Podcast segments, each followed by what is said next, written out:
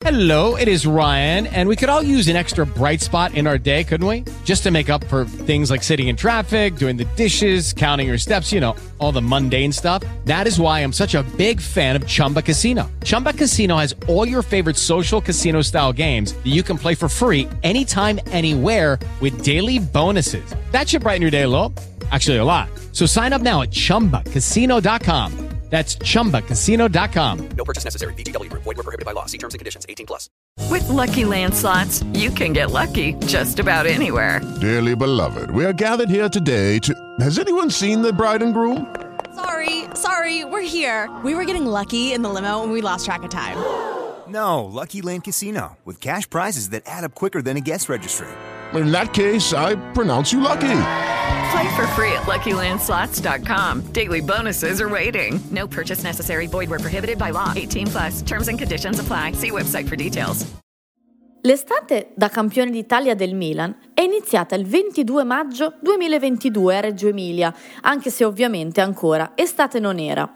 I festeggiamenti, iniziati al Mapei Stadium, hanno percorso l'autostrada fino a Milano, ma non solo perché, come disse qualcuno, Milano non è Milan, Italia è Milan. Cinque giorni dopo, però, un temporale fece aprire gli ombrelli di tutti i milanisti, a Milano e non. Maldini il 27 maggio 2022, un venerdì, rilascia a Gazzetta dello Sport una lunga intervista che di idilliaco e celebrativo ha ben poco. Paolo ha sempre parlato chiaro, lo faceva da giocatore, lo fa ora da dirigente, di quello che è il grande amore della sua vita, il Milan. In questo momento non abbiamo la disponibilità economica per pensare a questo salto di qualità, raccontava il direttore tecnico del Milan a Gianni Valenti di Gazzetta dello Sport, anche perché siamo in una fase di passaggio. Vedremo. E in più c'è anche la questione relativa al contratto mio e di Massara. Siamo in scadenza e non abbiamo rinnovato. Devo dire che per il nostro percorso e per ciò che è successo in passato, anche durante il periodo di crisi con Ragnick, trovo poco rispettoso il fatto che a oggi l'amministratore delegato ed Elliot non si siano neanche seduti a parlare con noi. Dico solo a parlare, perché loro potrebbero anche dirci il vostro lavoro non è stato abbastanza buono per continuare. Un maggio di gioie e dolori quindi, strabordante di emozioni per la vittoria del campionato, ma terminato con le spine di una rosa che ti punge quando meno te lo aspetti.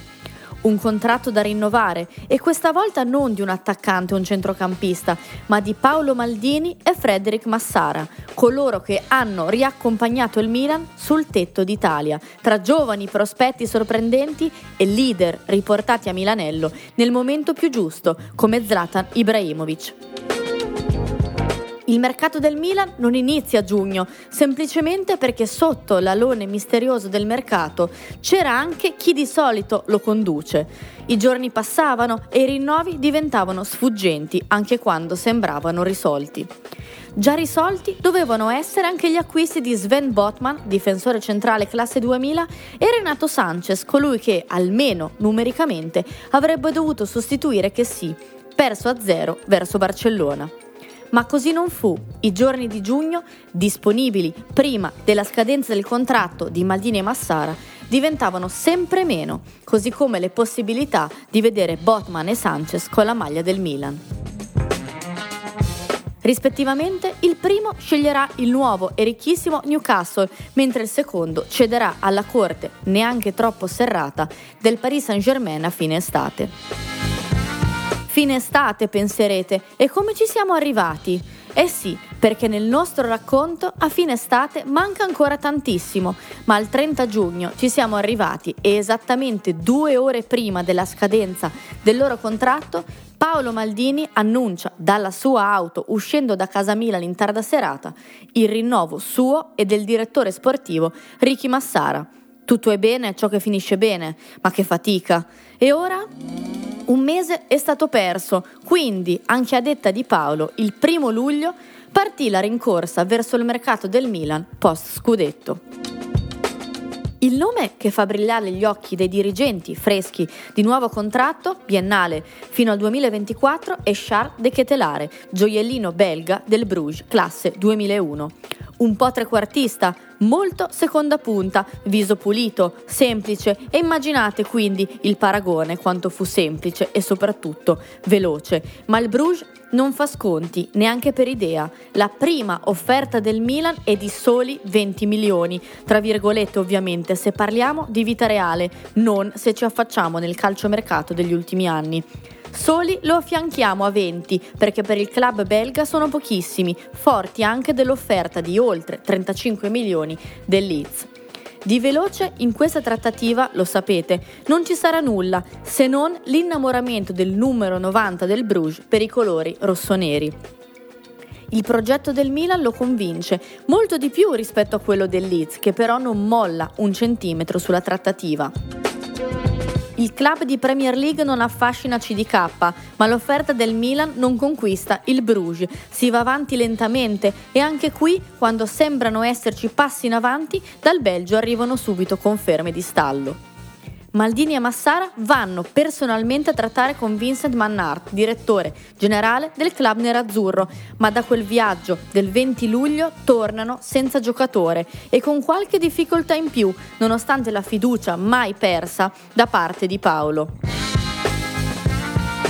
Tra il 20 luglio e il 2 agosto 2022 giorno in cui verrà ufficializzato il passaggio di De Ketelare in rossonero, ci sono ancora tante sfumature di questo viaggio, dall'abbassamento dell'ingaggio del giocatore per facilitare la trattativa, ad un altro viaggio della MM, questa volta a Lugano, per accelerare il tutto. Ma non solo, un ristorante italiano a Bruxelles che ci conferma il sogno del ragazzo e mamma Isabelle in cerca di un nuovo nido a Milano per il suo Charles, ancora prima dell'annuncio ufficiale che arriva il 2 agosto con il primo ciao, buona serata in terra milanese, o meglio in terra rossonera di De Ketelare.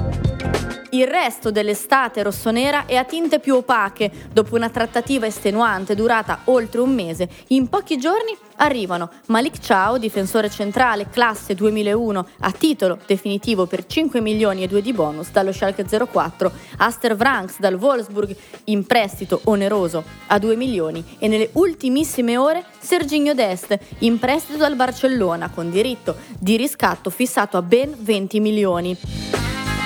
Una montagna russa continua, dal giorno 1 all'ultimo di un'estate che forse ancora non ha mostrato ad oggi tutte le sfumature che avevamo vissuto.